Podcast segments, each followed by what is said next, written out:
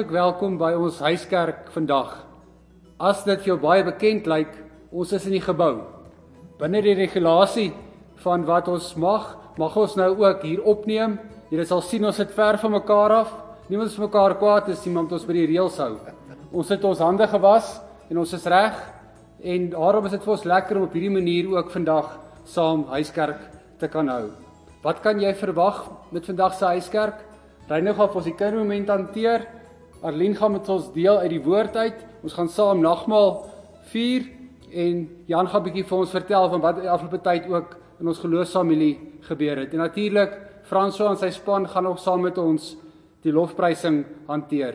En ek vertrou dat jy ook hierdie huiskerk besonder geseënd sal ervaar.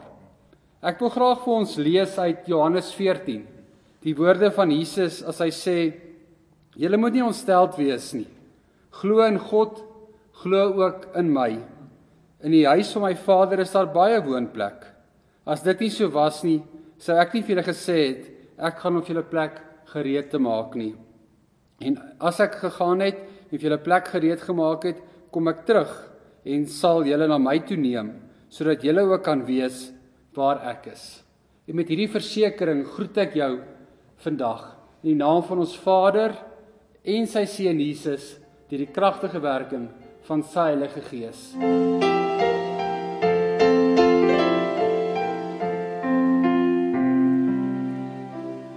Strome van seën van bowe dit die liefde beloof heerlike tyd van verkoelte vloei uit ons heiland en hoop strome van seën hier van die volheid ons weer reeds val die druppels gedurig skenk ons die strome o Heer. Strome van seën van bowe al met verfrissing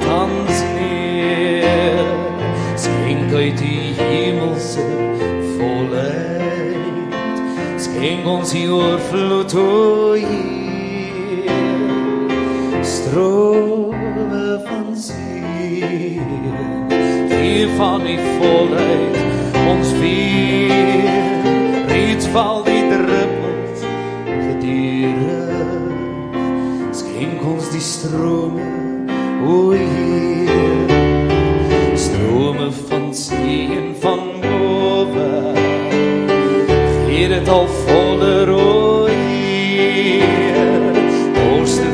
been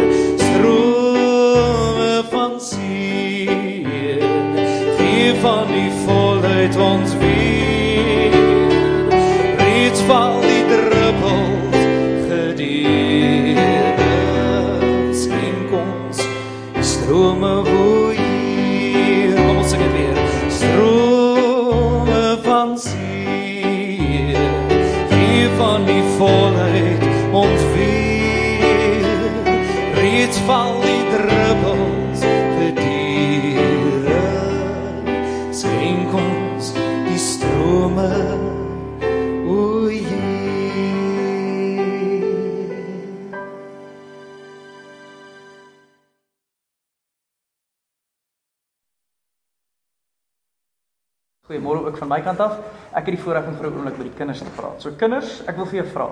Kyk gou na jou hande. Ons hande is van die wonderlikste ledemate wat ons aan ons lywe het. Ons kan so baie met ons hande doen. Ons kan ook baie aan mekaar met ons hande doen. Dink nou vir 'n oomblik daaraan om jou hand uit te steek en iemand te groet en hulle welkom te laat voel. Moet dit nou net nie nou doen in lockdown tyd nie, nê? Onthou op hierdie stadium gebruik ons die elmboog. Maar ons het voorheen die hand gebruik, nê? Jy kan natuurlik ook iemand met jou hande 'n drukkie gee. Jy kan iemand met jou hande troos deur jou hand op daai persoon se rug te sit en daai persoon se rug te vryf. Ons kan baie met ons hande aan mekaar doen wat goed is, maar ons kan ook goeders aan mekaar doen met ons hande wat sleg is. Dink nou vir 'n oomblik daaraan, as jy nou iemand sou klap of selfs as jy nou iets by iemand sou gryp of as jy nou jou hand in 'n vuis sou maak en selfs iemand met die vuis bydam. Nou ek weet vir die van julle wat cool is, fist bump, boom, die flip, boom, die jy weet dit, boom. Dis nou nie waarvan ek praat nie. Ek praat daarvan om met iemand te beklei of om iemand seer te maak. Ons moenie dit doen nie. Nou partykeer maak jy jou hand in 'n vuis omdat die ander persoon sy hand in 'n vuis gemaak het en dan is daar nou as dit ware 'n vuisgeveg aan die gang. Niemand hierso kan wen nie. Albei gaan seer kry. En Jesus verwag van ons as sy volgelinge om nie dit met mekaar te doen nie. Nou, jy weet net so goed soos ek, partykeer maak jy 'n vuis en die ander persoon het nie eens 'n vuis gemaak nie en jy beklei sommer net met die persoon omdat iets binne in jou nie vir jou lekker is nie. En kinders, kan ek net vir julle sê, Groot mense doen dit ook. Ons gryp nou net nie noodwendig mekaar so goed nie, maar ons praat ook lelik met mekaar as iets hier binne in ons nie lekker voel nie of ons ervaar iets wat maak dat ons lelik is of kwaai is. Jesus se volgelinge is mense wat so met mekaar te doen het. Oop hande, vriendelik en wat mekaar nie seermaak nie. Nou hier's die ding. As ons mekaar seermaak met vuiste wat klap teen mekaar, of selfs sou jy iemand seermaak uh en jy is die een wat die vuis gemaak het, is die goeie nuus dat God ons altyd daarvoor vergewe. Altyd. En jy weet net so goed soos ek, die ander persoon wat jy sou seermaak of nou Jan Arlene Henk of uh jy weet as my kinders met mekaar sou beklei, die oomblik wat jy jammer sê, vergewe die ander persoon jou elke liewe keer. Maar ons sê nie so of so jammer nie, ons sê so jammer. En Jy weet net so goed soos ek, meeste van die tyd as ons bid, veral nou in die tyd van COVID-19, kyk ons is nogal hande vashou mense, maar by ons huis selfs wanneer ons bid nou, sê ons hande bymekaar julle. vir duisend, wel vir 2000 jaar al is hierdie een van die simbole van gebed in die kerk en in die Christendom. So nie net maak ons ons vuiste oop en ons beweeg weer naby aan mekaar en ons vergewe mekaar nie. Ons hou ook ons hande bymekaar en ons sê vir God, ons is jammer vir dit wat ons gedoen het en ons vra vir vergifnis. En ons vra vir hom om hierdie ding wat ons ervaar, wat maak dat ons ons hande vuiste maak, van ons af weg te vat, sodat ons eerder so met mekaar oor die weg kan kom. Ons het die voorreg om vanoggend saam die Bybel oop te maak.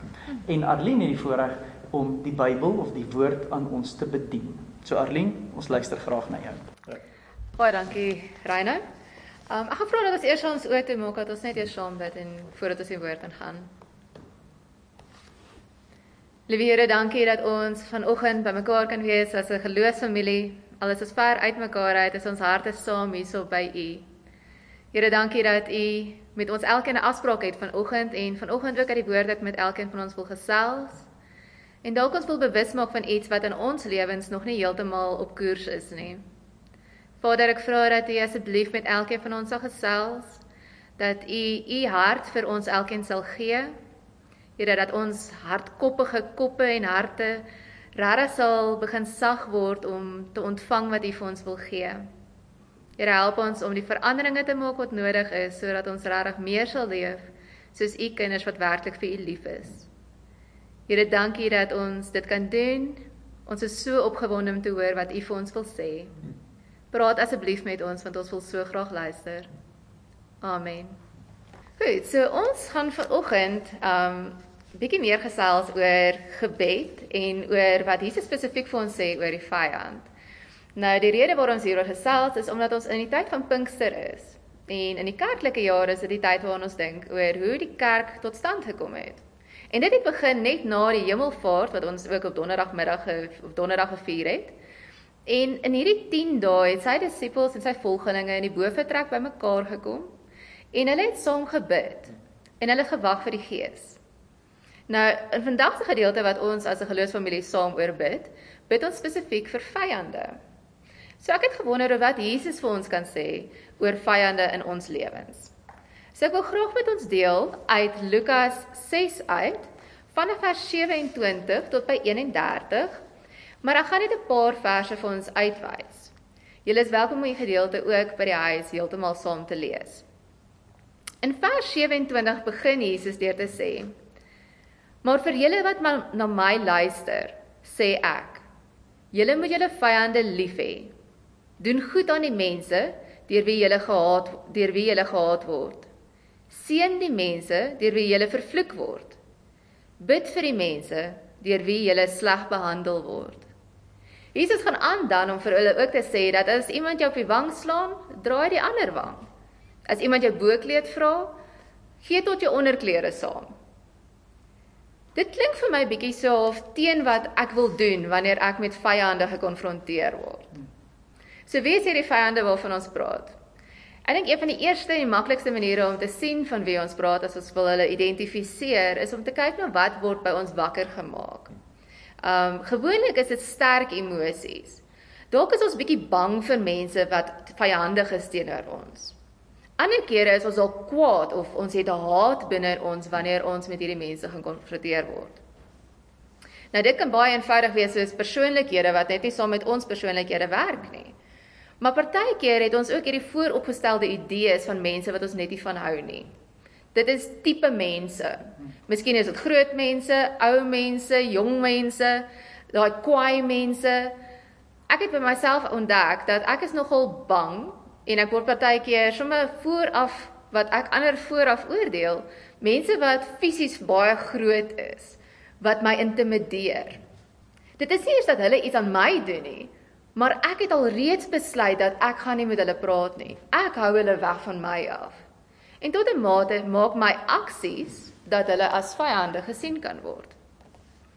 'n Ander keer moet ons ook begin om bietjie dieper te kyk in ons harte in. Want wat ek ontdek het is dat vyande is juis daar omdat hulle by ons iets in ons binnekant trigger.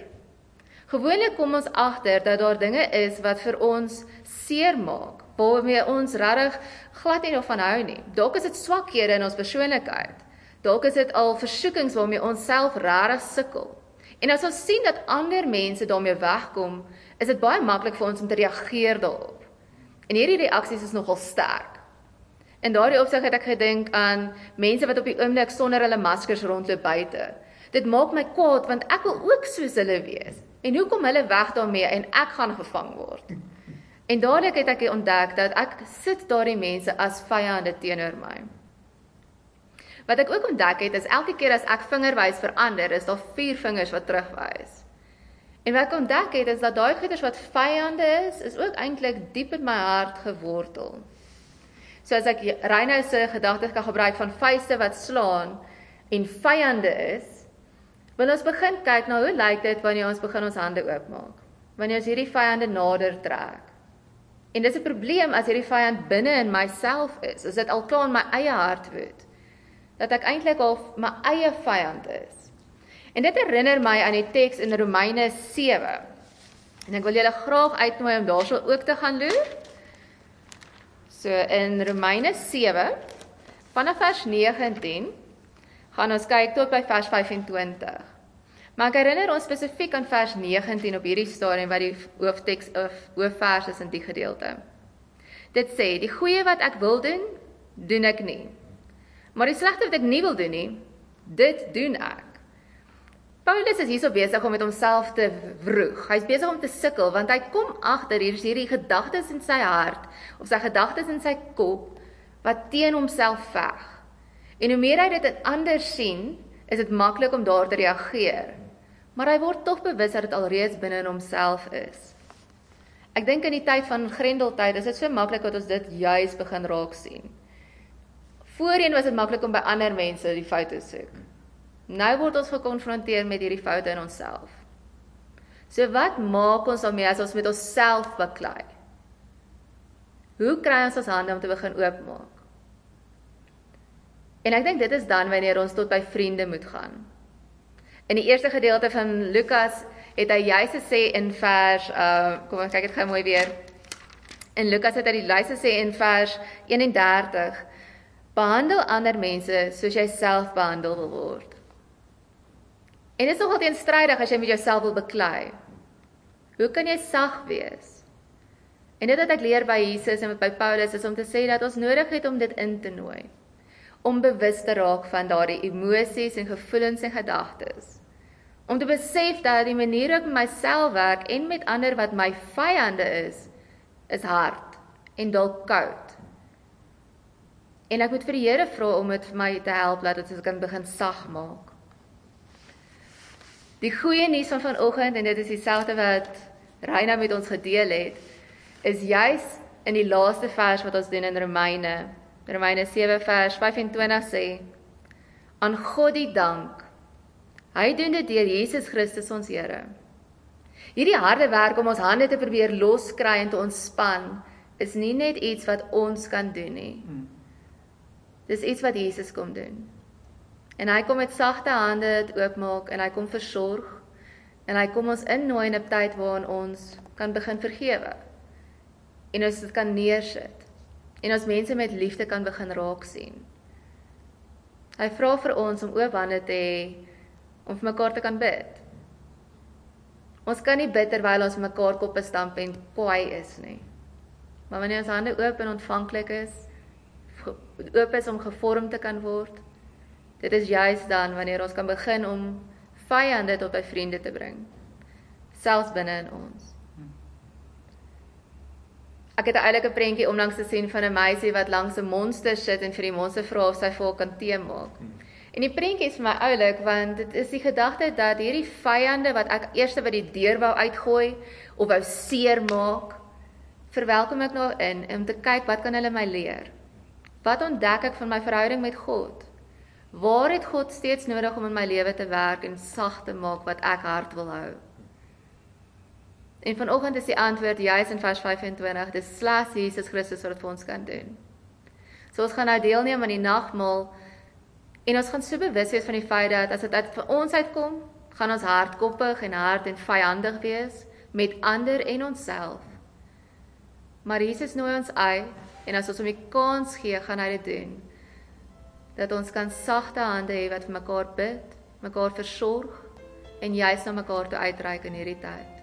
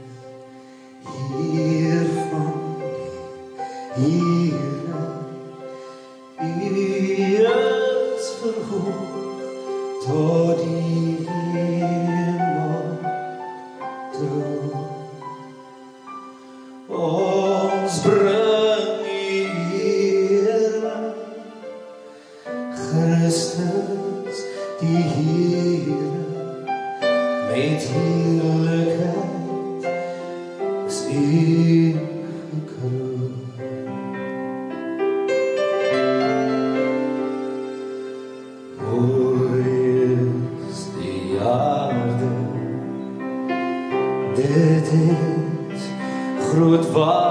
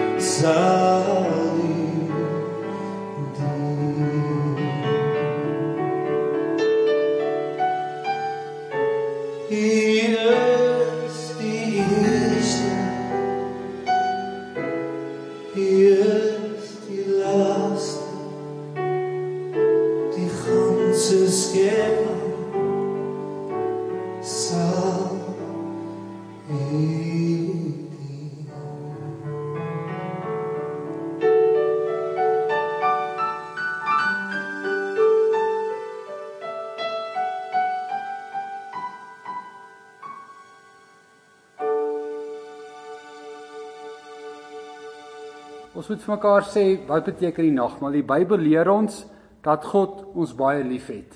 Hy wys dit vir ons in sy seun Jesus wat mens geword het.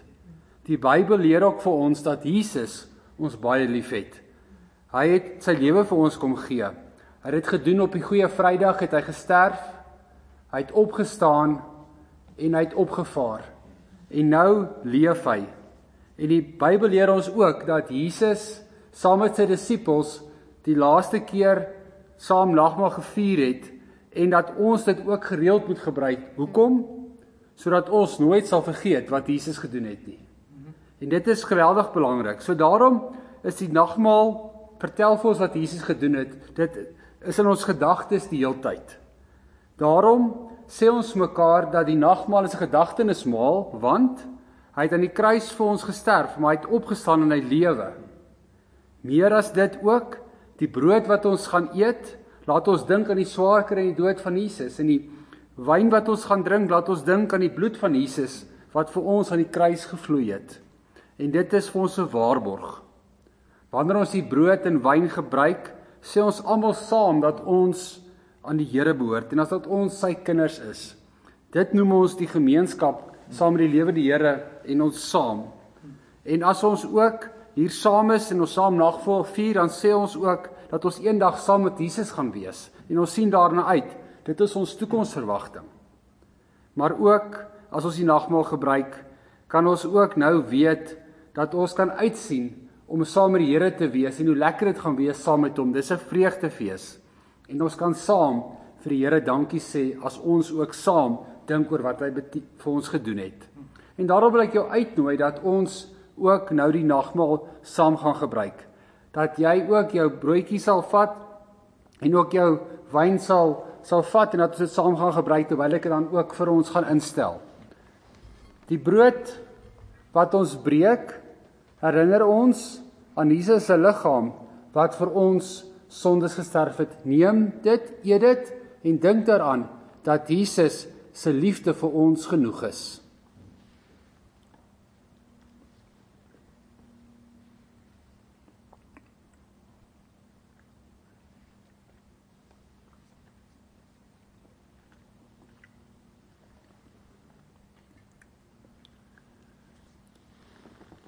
Net so het Jesus ook die beker van danksegging gevat en gesê hierdie wyn wat julle drink is die teken van my bloed en my liefde vir julle.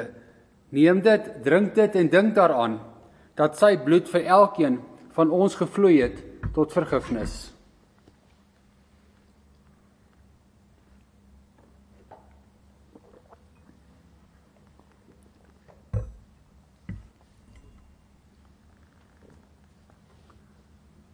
Kom ons bid saam. Here, wat 'n voorreg om ook op hierdie manier al is ons nie saam nie, te weet ons is saam in U want ons kan deel in hierdie ete saam met U. Die brood en die wyn herinner ons aan U liefde vir ons. En Here, dankie dat U van ons wat vyande was, vriende kom maak, dat ons U vriende kan wees en dat ons kan leef as u vriende. Here help ons om met oop harte en oop hande te leef wat vriendelik sal wees om 'n verskil te maak en dat ons ook in hierdie Pinkstertyd u teenwoordigheid spesiaal sal beleef, u gees sal beleef as ons ook saam hier is. En mag ons meer en meer word soos u. Mag ons meer ontdek wie u is en dat ons u sal uitleef. Amen. Sjoe, wenk, ehm um, Arlene, dankie. Reino, ehm um, ja, ehm um, vir ons 'n wonderlike voorreg om saam met julle by die huisie nagmaal te gebruik. Ehm um, waar paas of maas uh, die liefde van Jesus kan uitdeel aan kinders, aan oupas en oumas. Ehm um, wat 'n wonderlike voorreg. Uh, dit is vir ons baie vreemd. Ehm um, maar is ook iets nuut en dis wonderlik intiem. So my gebed is dat die Here vir jou tydens die nagmaal ehm um, uh iets laat beleef het van sy liefde met jou hande oop gegaan het soos julle vir mekaar die tekens aangegee het. Ehm um, dis my voorreg om 'n bietjie met jou te deel wat agter die skerms gebeur. Ehm um, ons kleinkerke het Sondag afgeskop, uh, Sondag, Maandag en Woensdag.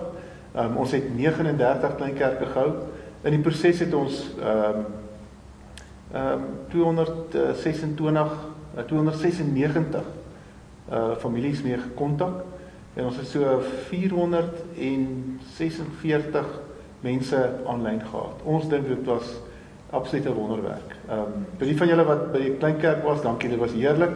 Jy nog by die kleinkerk ingeskakel het nie, uh kontak jou kleinkerkleier, uh vra vir ons wie's by kleinkerkleier. Uh dit is 'n wonderlike ervaring om saam met mense wat rondom my woon en bly, ehm um, sommer net lekker saam te kuier en uh, die woord bietjie te geniet, mekaar te geniet, mekaar se stories te hoor, saam te kan bid en uh vir mekaar te kan omgee. So uh hierdie eerskomende Sondag, Maandag en Woensdag het ons weer kleinkerke. So uh, gebruik die geleentheid. Uh, Moenie skaam wees nie. Uh, kom aanlyn uh, saam met ons. Ons is verstrooi, maar ons is nie oorwonde nie. Ehm um, so onthou om kontak te bou. Uh deur middel van ons WhatsApp nommer op ons Facebook bladsy, by ons Instagram, ehm um, uh, met die e-pos wat ons weekliks uitstuur. Uh ons kleinkerkleiers maak met jou kontak hou kontak met ons. Ehm um, die die swaar dae lê nog vir ons voor as ons uit die uh, uh wat uit die slot uit die slotte oopgaan. Uh dit lê nog vir ons voor. Maar ehm um, as jy kontak bou, het ons die vreugde met mekaar.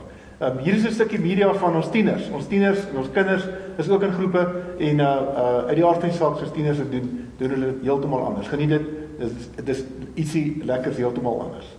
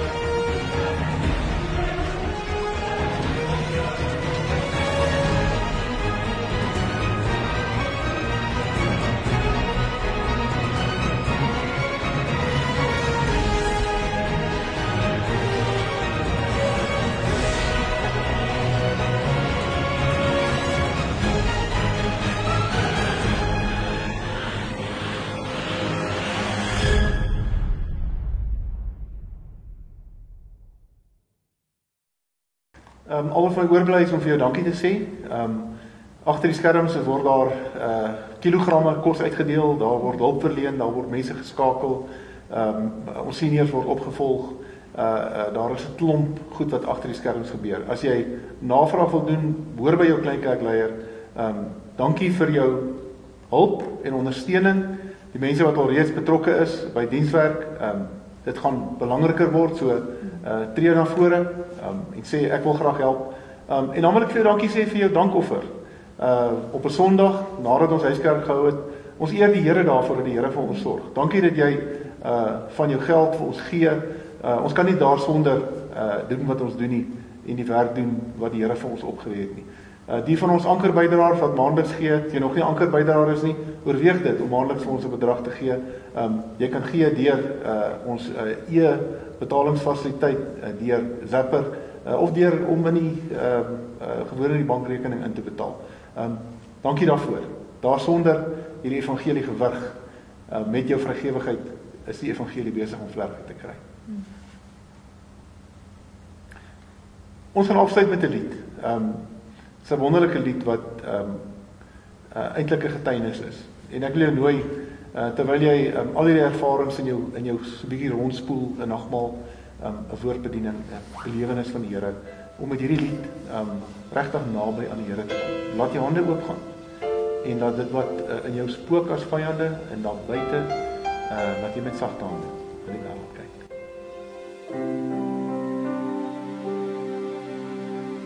Ons Vader wat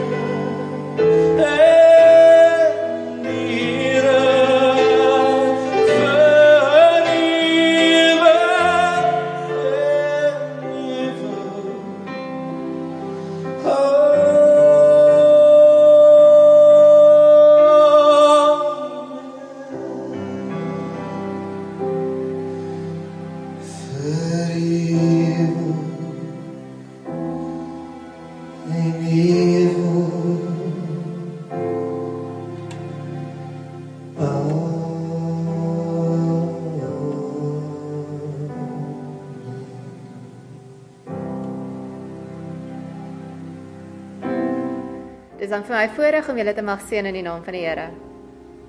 Die Here is voor jou om die paai vir jou gelyk te maak. Die Here is agter jou om die aanslag van die bose af te weer. En die Here is langs jou om saam met jou hierdie pad te stap. Die Here is onder jou om te vang wanneer jy val, om jou ook te herstel. Die Here is reg rondom jou om jou te omvou met sy liefde. Die Here is bo jou om jou ryklik te seën. En die Here is binne jou om jou bewus te maak van sy teenwoordigheid en jou te lei in wysheid. Amen.